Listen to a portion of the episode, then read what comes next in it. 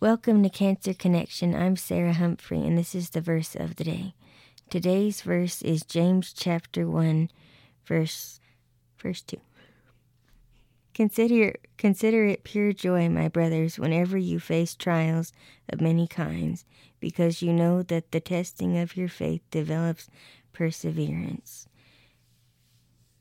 This verse is very encouraging to me that whenever I'm going through tough times, that the Lord is using that that purpose for something greater, and He's using me to make me better for Him. And I know that He is making you better too. Again, this is Sarah Humphrey. I will see you tomorrow for the verse of the day.